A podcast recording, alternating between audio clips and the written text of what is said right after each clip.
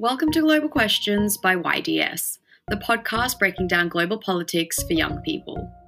I'm your host, Emma Fabregat. You're listening to Season 4, Episode 1 of our in depth series on security, conflict, and climate change.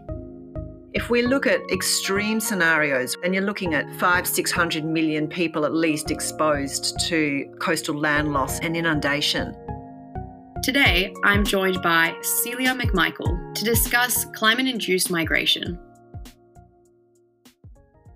First, I would love to know a little bit more about you, and I'm sure our listeners would as well. So, if you could give us um, your professional background, academic background, your interests, a bit more about yourself and who you are. So, I'm an associate professor in the School of Geography, Earth and Atmospheric Sciences at the University of Melbourne. And my research primarily focuses on human migration that's related to climatic and environmental change. So I predominantly work in the Pacific Islands at the moment and do research in collaboration with communities that are relocating due to coastal change. And those are changes that they would attribute to sea level rise. So considered some of the first climate related planned relocations in the world. Mm, interesting. So, the topic of our podcast today is climate induced migration. So, if we jump right into it, for those who might not have thought about how climate change can act as a driver of migration, could you explain and help the listeners know what climate induced migration is at a conceptual level? So, it's expected that the impacts of climate change are going to shape human migration and displacement so things like supercharged storms or more intense and prolonged drought or rising seas and other impacts of climate change can affect people's lives, can reduce the habitability of the places that they live, and can create vulnerabilities that can increase the likelihood of migration and mobility. And while you might think of it as a kind of amorphous topic, typically it's categorized into different types of migration.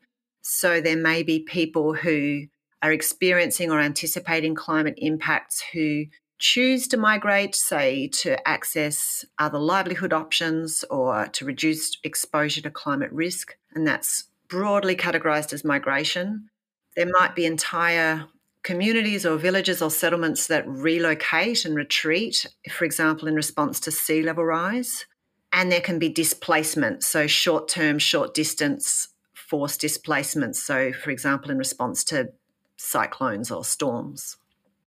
Okay, interesting. So, then what are some real life examples of climate induced migration? Okay, well, that's a controversial question. So, climate related migration is something that's been talked about for decades. So, right back as early as 1990, the Intergovernmental Panel on Climate Change said that human migration could be one of the most significant impacts of climate change. So, since that time, there's been lots of attempts to identify examples of climate migration, to quantify the scale, and to predict future numbers but it's very difficult to actually attribute any specific example of migration entirely to climate change. So it's something that amplifies the risk of migration and mobility rather than solely driving migration. So you need to think about climate migration um, with a bit of caution.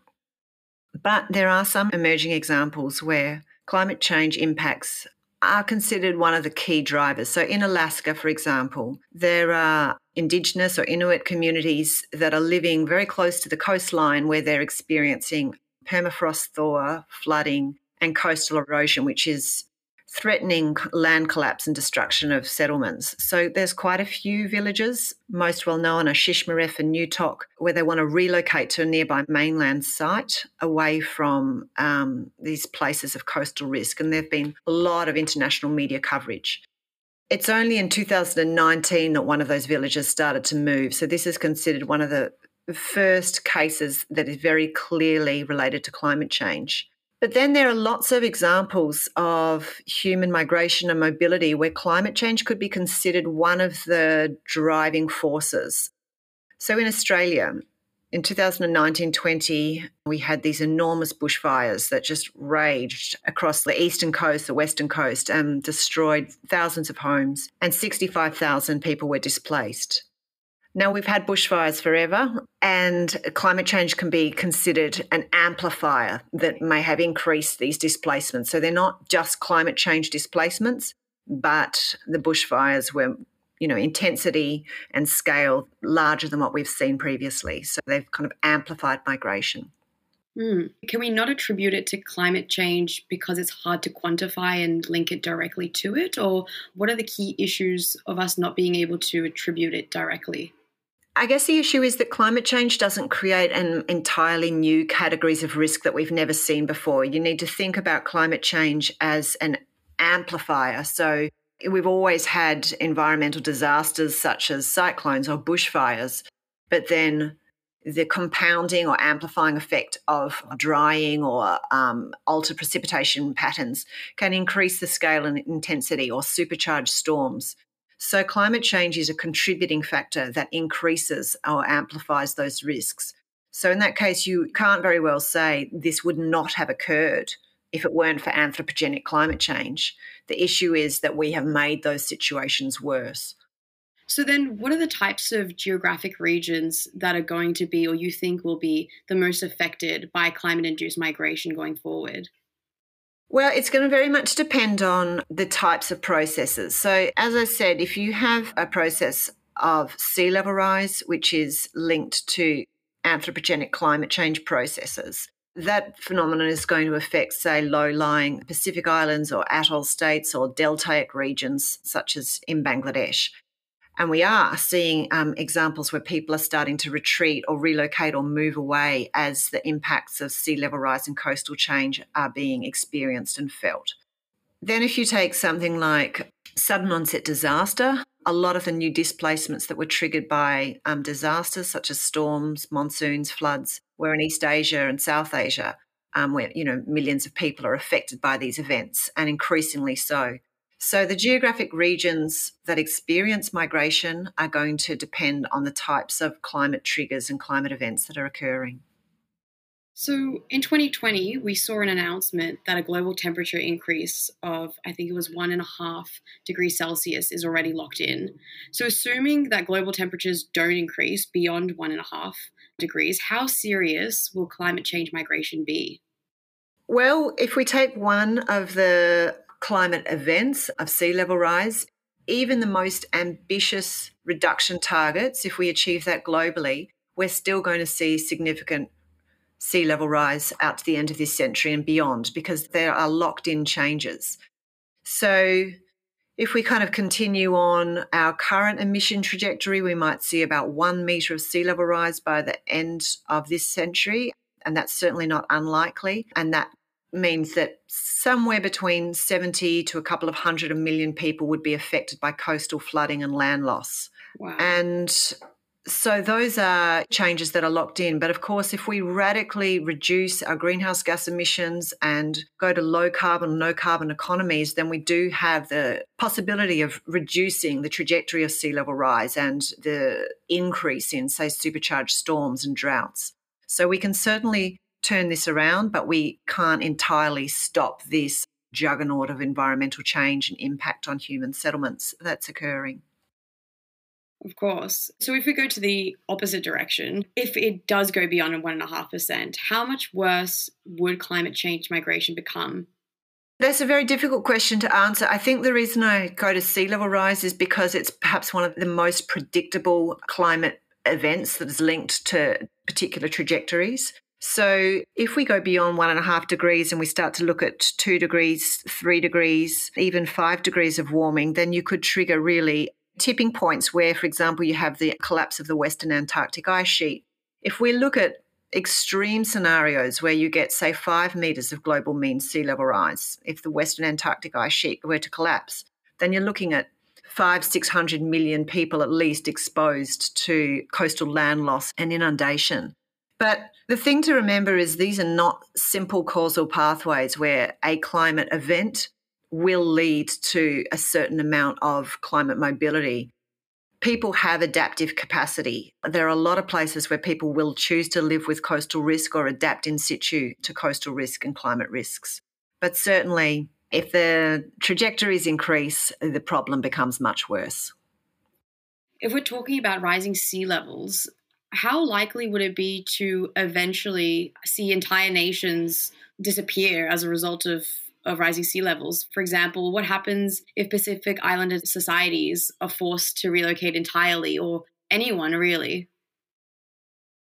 Yeah, that's received huge amounts of media coverage. So you take a place like Kiribati, where the highest point is only a couple of metres above sea level. If we see global mean sea level rise increase of two metres, which is an extreme scenario but not impossible, then that really creates an existential threat.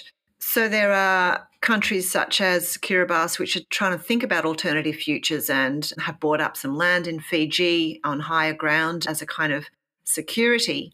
But I think a lot of those low lying atoll islands and small island developing states are actually very resistant to being used as these iconic examples of a disaster that's waiting to happen and saying that is not a foregone conclusion. We still can turn this around and we we need to reduce emissions and deal with climate change at a global level so that they do actually have a future. And what would you say that the international response has been and what kind of international action is required to stop climate induced migration? Well, to keep it brief, we need to turn our economies around and our societies around to being carbon neutral. And I think that there's been a lot of pressure from small island states and low and middle income countries to say that this is responsibility of those high emitting countries to address climate change now so that we can limit warming to 1.5 degrees. And even that target is looking increasingly difficult to remain below. And so, can the problem even be mitigated if we were to stay on the same path of growth for temperatures?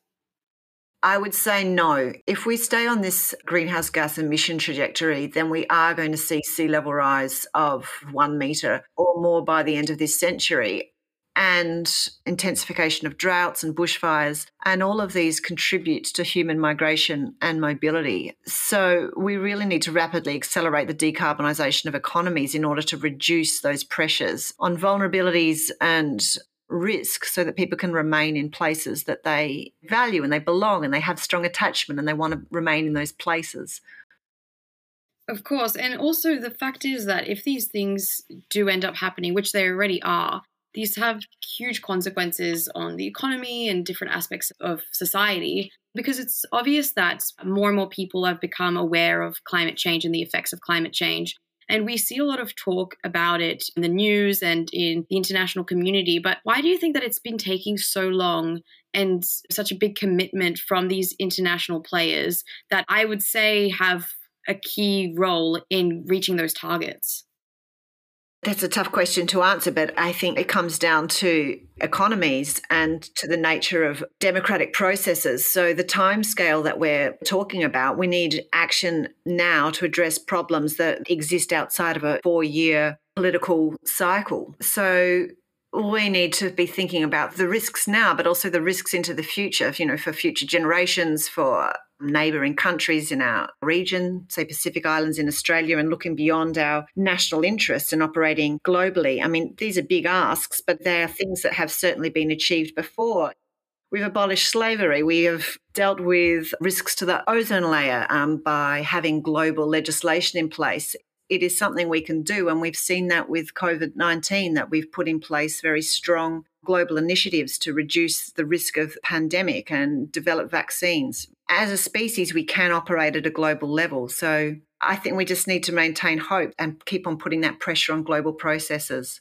And we have seen targets put in place and with a lot of momentum, say, from China and increasingly United States to achieve them. So the window isn't shut, but it's becoming very tight. To what extent do you think that climate change is being taken seriously by global leaders. Like, from my perspective, I see a lot of talk around it. And, you know, in Australia, we have rallies and protesting, but I just don't know how much faith I have that where I feel like we have a voice, but I don't know if it's being heard. You know, we had the 2015 Paris Agreement and we have all these targets, but are they realistic? Is it enough? I guess that's what I'm also just trying to get at. Like, how good are these policies that they've put in place, and how much effort and emphasis on addressing climate change do you think is happening? Well, it's better having a Biden administration in the United States, and they've re entered into climate commitments, which bodes well. And there's also huge momentum in China, which obviously is one of the largest populations and economies globally, to move towards decarbonisation of their economies. So, yes, they're still dependent and using coal fired energy generation, but there is clear momentum to transition towards clean energy in some ways, I would say the market is starting to drive some of that change where renewable energies are becoming the more economically feasible and effective form of energy supply. We'll get to the point where it would be ludicrous to open a new coal fired power station because they just will be too expensive and it won't have a lifespan. So I think ironically, although the capitalist system has generated the problem of growth and consumption of resources which have contributed to anthropogenic climate change, we are seeing some signals that that economy and market is where we'll see significant transition and buy-in to renewable energy. Politically, in Australia, it's very disappointing, but when you look at what's happening at a state level, then there are some really positive signs. So, you know, South Australia moving to big use of battery and renewable energy sources. Victoria's also uh, moving strongly in that direction. So there is reason for hope. Perhaps the small island states, low and middle income countries don't have that political power, but they are incredibly persuasive on a global scale in negotiations as, as a block of countries. And they have put a lot of pressure on, say, United States and China to deal with climate change and decarbonize economies. Definitely. Correct me if I'm wrong, but I had also heard that in Sydney, I think that we don't have proper recycling facilities as well. It's completely underfunded and they don't have the capacity to recycle everything that goes through. And yeah, I think there's just so much more that we can do in Australia. I think we have a really good principle and culture of doing things that are more eco friendly. Like I do see in Sydney, for example, I know the Bondi markets, Sunday, Saturday markets, you can bring your compost, and that's a really good initiative. And people in Australia are really good at putting stuff in the right bins and recycling. I grew up in Mexico and nobody recycles there at all. It's just everything in one bin. So I do think there are good foundations in terms of the culture. But I do agree that a lot more can be done from a government perspective to support and continue to progress and better our practices to reduce our addition, I guess, to climate change. Yeah, that's right. And I mean, and there, there, are some easy wins, like not putting taxes on electric vehicles so that we can move towards that as our form of transport. And at the moment, they're just outside of the financial reach of many households.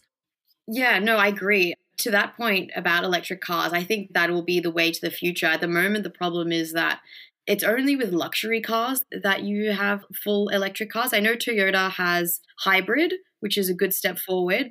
I'm very keen to see more and more companies make more affordable electric cars and i have seen a huge increase in in places and car parks that now have you know electric charging stations which is something really great to see but yeah, I'm hoping that will help quite a lot because in the 21st century, at least one person has a car in the household. And that's just something that, as we continue to increase in population size, that will hopefully be the future and not continue what we do with just gas. Yep, that's right.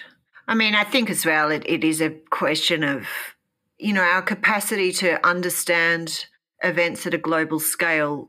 So in Fiji, I go to Fiji quite a lot for research. And even though I know what's happening there, it really is quite shocking to go from village to village and see coastlines that have been washed away, houses that have been washed away, and just the onslaught of the impacts of coastal erosion. Now, not all of that's attributable to sea level rise. There are other reasons why coasts change, but it's part of the problem. And for people living there, it's understood as the huge factor that's driving them to need to relocate. And so it's a very raw and real experience in low lying settlements around Fiji. But of course, living in Melbourne, the impacts of climate change are harder to discern. Even with we have large bushfires, the scale of them was absolutely appalling in the previous year, and yet we are used to bushfires. So just understanding that the climate is changing, that it's affecting us, and that it's, you know, going to create real problems for future generations as well as now, is something that is hard to take in until you really experience it. And that's what a lot of villagers say in Fiji is they haven't contributed the most to the problem of anthropogenic climate change, yet they are dealing with the realities. That's exactly it. And also I think it's so easy for people to ignore what's happening overseas because you know it's not happening to you, it's not personal, so it's easy to turn a blind eye. But like you said with the bushfires, I think that became very personal very quickly people were faced with the reality that every day that when they opened up their windows, you'd see just fog and smoke. And it was a very scary thing. I knew a lot of people that had homes and that got completely destroyed or surroundings. And it was a very scary experience for a lot of Australians, unfortunately. And I think that that really served as a wake up call. And that's what I'm hoping. But it's also the same in terms of COVID. I mean, in Australia, we're so distant from what is going on in the rest of the world. I have family overseas, and it's so hard to relate to what they're going through because, sure, we had lockdown for a while and, you know, everybody was wearing a mask, but that was for a few months for us, while that's been the reality for a lot of countries for the past year, year and a half, two years. And again, I feel like in Australia, we live in such denial of COVID. You know, people are out and about and people are hugging, and rightly so, in the sense that we have very few cases and we've uh, done well for ourselves, but it's so distanced from reality outside for us. Yes. I had a very interesting experience in March of last year where I've been going to a place called Vunidogoloa for four or five years and they're the first village in Fiji to relocate. So in, in 2014, they relocated two kilometres up the hill because their village site is very low lying, a lot of saltwater intrusion. They couldn't grow crops, their houses had been damaged, the seawalls had broken, and they were flooded at high tide. So the government contributed funds and various donor agencies, and the village themselves had to raise funds as well, and they moved up the hill. So I've been going there since their relocation in 2014 to just track how that relocation has progressed. It's a small place, there's only about 30 households. So I've come to know people somewhat.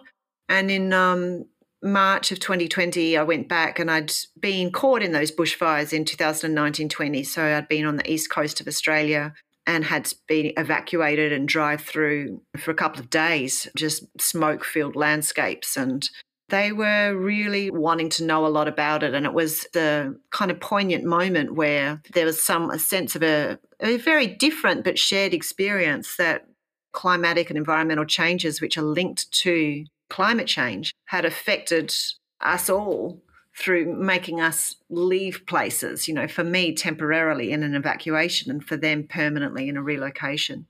Yeah, that's that's a really touching experience as well because that really brings people together in terms of shared shared experience obviously and realization and a sense of urgency as well because you know for you it's like this is my home and then for them it's like well this is also my home and to have something like that happen is quite traumatic. And then so i was going to say how can those who are interested in finding more about this issue or getting involved themselves go about doing that? Can you recommend any publications or organizations to look into yeah, there's lots of stuff written on climate and migration. For a kind of dry overview, the Intergovernmental Panel on Climate Change puts out publications every four years and also special reports. So they have special reports on 1.5 degrees of warming and on impacts on oceans and the cryosphere, which is kind of, you know, glacial landscapes. So those reports are very good scientific overviews. A few years ago, Foresight UK put out a report on environmental change and migration, which has been really influential. Probably the easiest thing for me to do would be to send you a list of web links. The one thing I would say about publications and policy and overviews is that there is a lot of hyperbole around climate refugees. A lot of people are very wedded to the idea that there's going to be extremely vulnerable people flooding in the hundreds of thousands, if not millions, across international borders and being displaced that can be identified as climate refugees. That's not how things are playing out at the moment. They're almost indistinguishable from the types of mobility we are already seeing people moving in response to disaster, people relocating short distances. They're not visibly exciting climate migrations that can be identified. So I would be wary of publications that really push that climate refugee narrative, which has been somewhat discredited. No, definitely. Well, I look forward to having those links if you uh, do send them through, and I'll add them to the podcast page so people will be able to go through those as well. And if anybody did want to get in contact with you, had direct questions, where would they be able to reach you? My work email address is the easiest. So Celia, C E L I A, dot McMichael, M C M I C H A E L, at unimelb.edu.au. Perfect. Well, Celia, thank you so much for joining me today, having this conversation. I definitely learned a lot. I'm sure that our listeners did too. And hopefully, we'll be able to cross paths again one day and maybe do a follow up on this topic. Thanks for inviting me. Thanks for listening to this in depth episode. Make sure to check out Global Questions and the Young Diplomat Society on social media where you'll find more information about the topics we cover and upcoming events. We'll see you next week.